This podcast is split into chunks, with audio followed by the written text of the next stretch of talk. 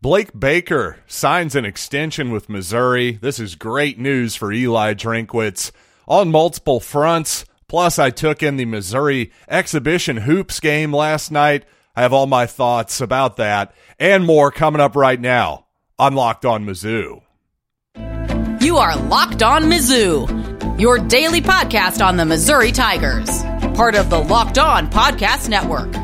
Your team every day. Hey, all you true sons and daughters, I'm John Miller, your Mizzou mafioso and the central scrutinizer of Missouri Tigers football and basketball. Five, well, I guess only three days a week. Apologies there for missing a couple days, but you know what? Quickly, I also have to tell you today's episode is brought to you by Underdog. Sign up on UnderdogFantasy.com with the promo code Locked On and get your first deposit doubled up to $100.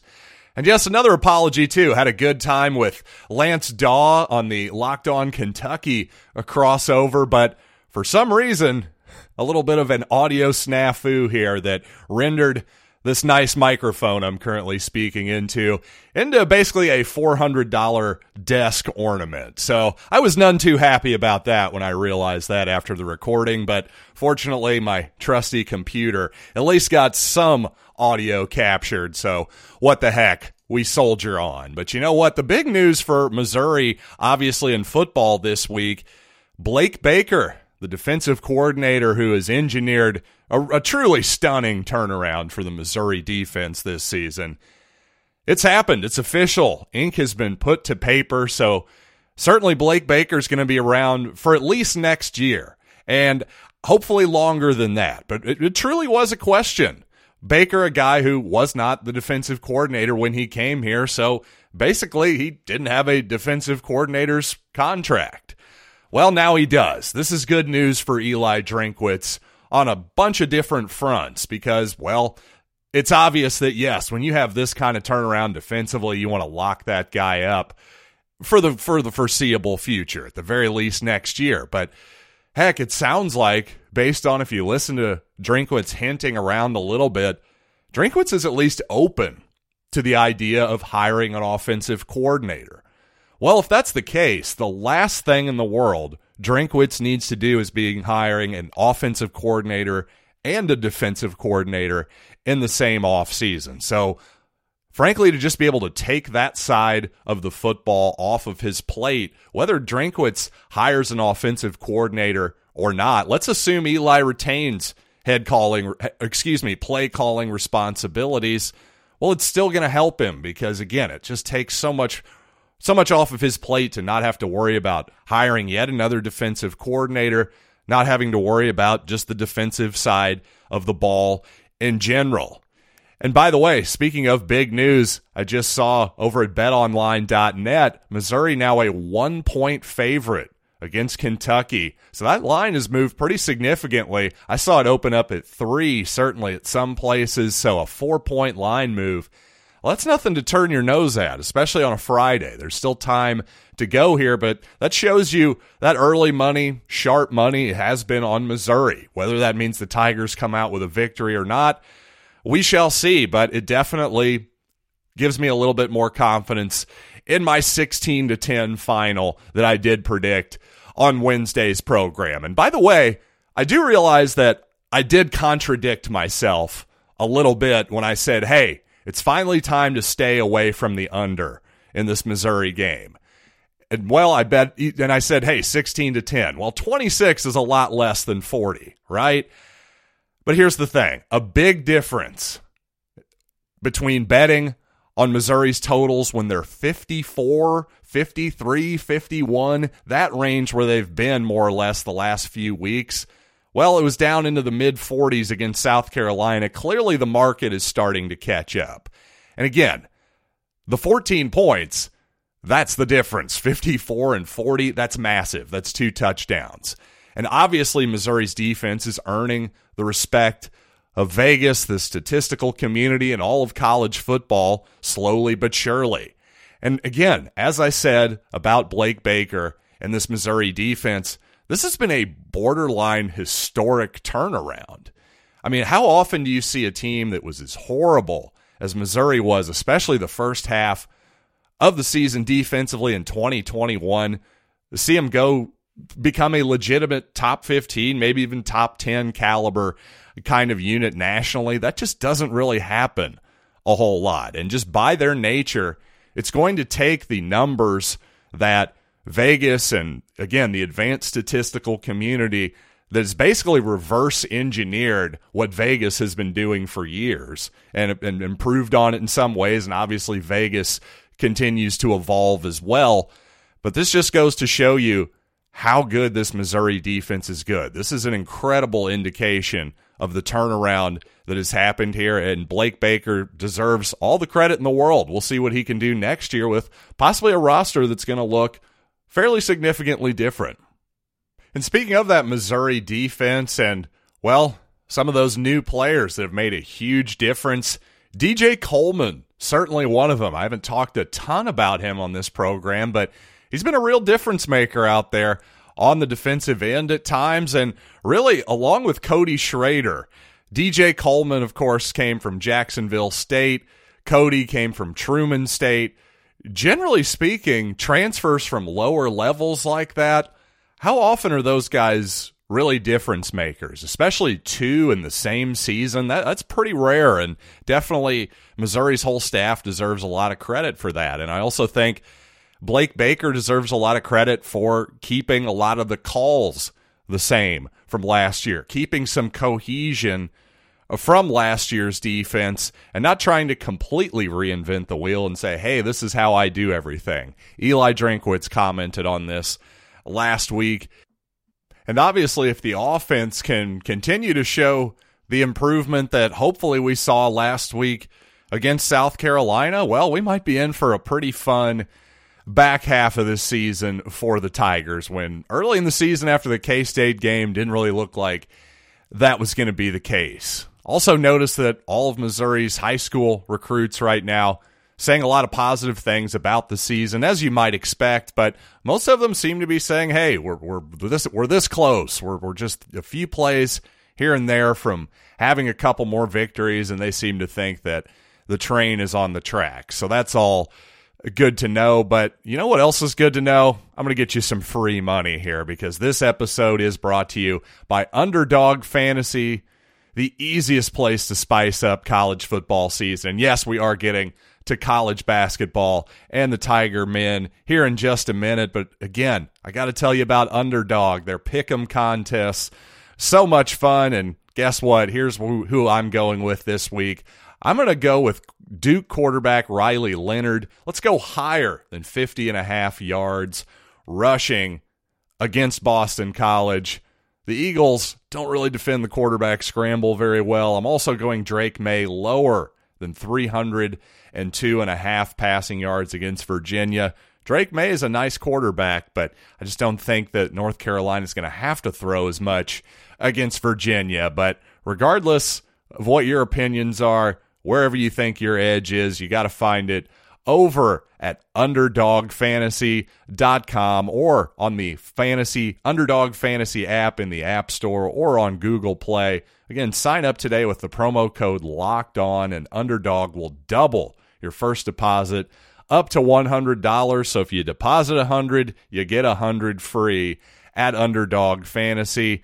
That's Underdog Fantasy promo code locked on. Get in on the college football pick 'em action today.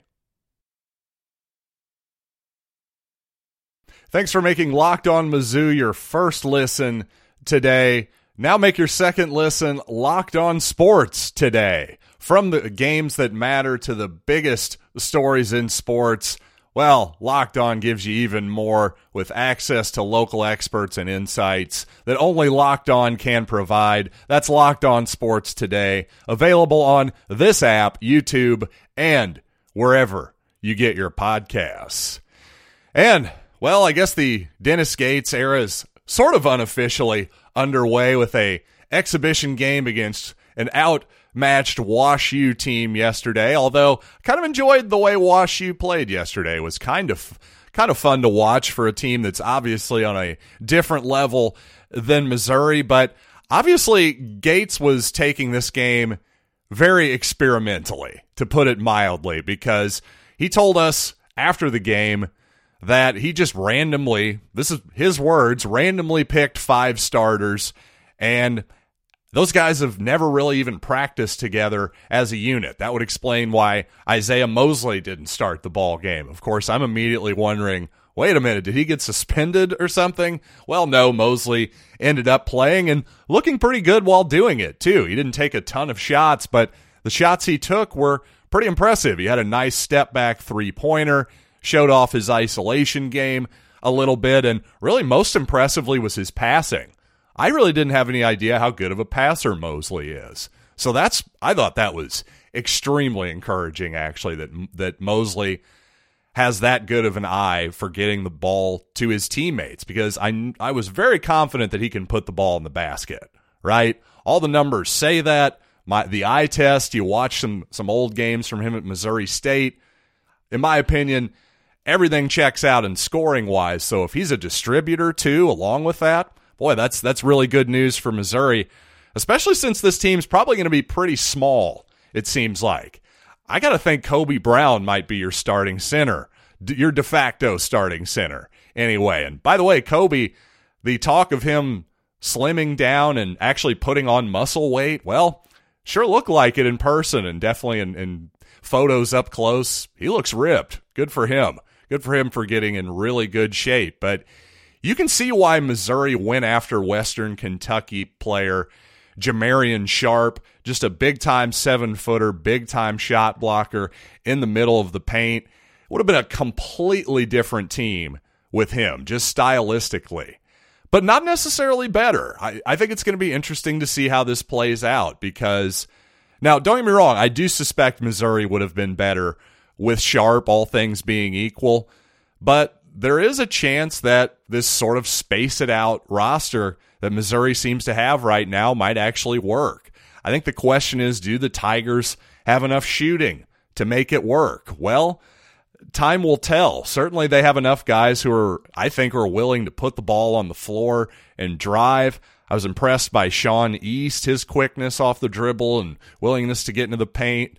The other point guard, Nick Honor, really liked what I saw from him too. He is a he's a thick fire hydrant son of a gun. He is built well for his size, no doubt about that. But seemed like he was willing to pull some three pointers early too, which I like to see. Just the willingness to shoot because I was pretty confident he was going to be a good traditional point guard and distributor, which something Missouri didn't really have last season.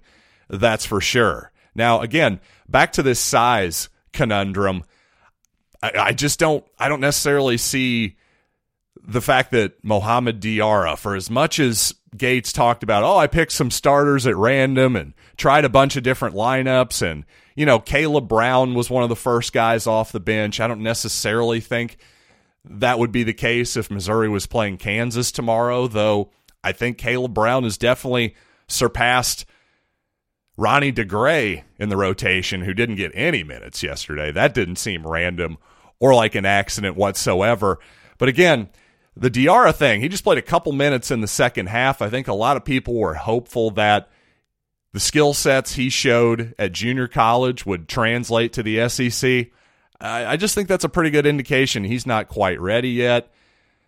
The Majak kid, he actually came in. Mabor Majak, excuse me for not knowing his exact pronunciation off the top of my head. I'll get it eventually, I swear. But he played a little bit too. He actually came in before Diarra. Again, these are the two biggest guys on the roster. Then you've got Aidan Shaw. There's another player with some size. Certainly a really good leaper at six foot eight or six foot nine. Not a true center by any stretch of the imagination. And certainly if he was he's gonna thicken out eventually and be able to bang inside a little bit more. I think he would fit better as a four man at this point next to somebody like Kobe Brown, who is more of a physical presence. But obviously, if you're going to play against somebody like Kentucky's Oscar Tshiebwe, and there aren't a ton of those type of players in college basketball, but occasionally when you play them, well, Missouri's probably going to be in trouble, or they're just going to have to take their lumps. The younger big guys will have to learn on the job.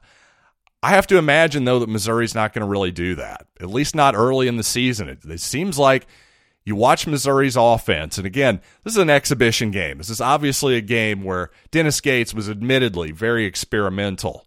So I want to take every observation I have, pump the brakes, you know, take it with a grain of salt, all you got to say there. But it seems like they're going to play a five out type of offense. There ain't going to be anybody in the post, nobody at the elbows, none of that kind of stuff. And it seems like they're going to try to create driving lanes and, you know, find the right matchups. Again, does Missouri have enough shooting? I think they might, but I think that's the biggest question at this point. I think that remains to be seen. So, my first take on this ball club is I think they should be quite a bit better offensively than Missouri was last season. But defensively, even though Dennis Gates is a good defensive coach, he preaches defense. I think this ball club actually might have some of the same problems as last year's Cuonzo Martin club. So let's talk about that coming up after these quick words. If Missouri is going to play small this season in basketball, and as of now, just based on last night and how it played out, I suspect that is what's going to happen. Well, that leaves a big hole in terms of rim protection, doesn't it? Because for as beautiful and glistening as Kobe Brown's biceps were yesterday, and my God, they were glorious. Don't let anybody fool you. He's just not a rim protector. He's not a guy who's going to suddenly become seven foot two and start blocking three shots a game. It's just not going to happen. That's not his game. Kobe Brown does a lot of things well, and I think he probably is one of the best rebounders, just pure rebounders, size for size in the SEC. But Th- that's just not going to happen. So if Missouri is not going to have any rim protection, at least very often, well, it's going to be tough on that perimeter defense because no matter how good those guys are, at a certain point, you're going to have breakdowns. And I thought Washington yesterday just had a lot of easy shots right at the rim, a little bit concerning. So to me, while I definitely think this team's going to be much improved offensively and should be more fun to watch, the lack of any type of actual rim protection just just puts kind of a cap on how high your upside is defensively. You can only be so good if you have no interior defense and size whatsoever.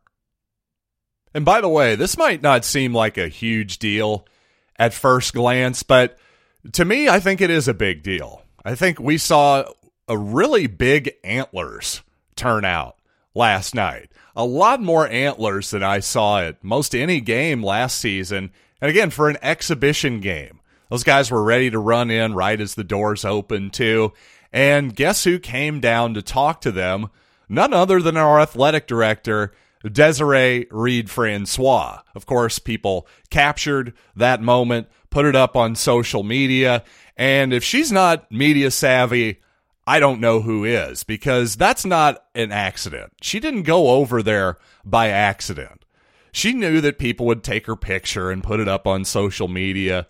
She wanted to send a message because I, I think, listen, I'm putting words into her mouth here that she's not saying. Just to me, this is pretty obvious. She's embracing the antlers. The athletic department has not always embraced the antlers. And listen, we can argue about their taste is obviously subjective. I think the antlers are funny. That's just me. Some people think, well, this is childish or whatever. Here's all I know. At a time when Missouri basketball needs as many die-hard fans as they can get, you have to embrace the antlers. You just have to. So, again, another smart move by Desiree Reed Francois, who seems to obviously be a forward looking person. She wants to make changes. To me, the changes at, at the football game so far have all been a plus, especially, you know, the grab and go concessions in the south end zone has been a real huge win. Just overall, the, the experience has been, has been good this year. So just little changes that I like. And again, just another little thing that I think Desiree Reed Francois just shows that she gets it quite honestly, is embracing the antlers. Forget about political correctness. We need some passionate basketball fans. And by the way, a little humor every once in a while isn't so bad. So, Desiree Reed Francois, I continue to enjoy you. And by the way, speaking of DRF, her son Jackson saw him get a couple blocks last night. Yes, I stood. I stayed till the absolute very end, got a block at the very end, fired up the crowd. Ben Sternberg got a bucket too.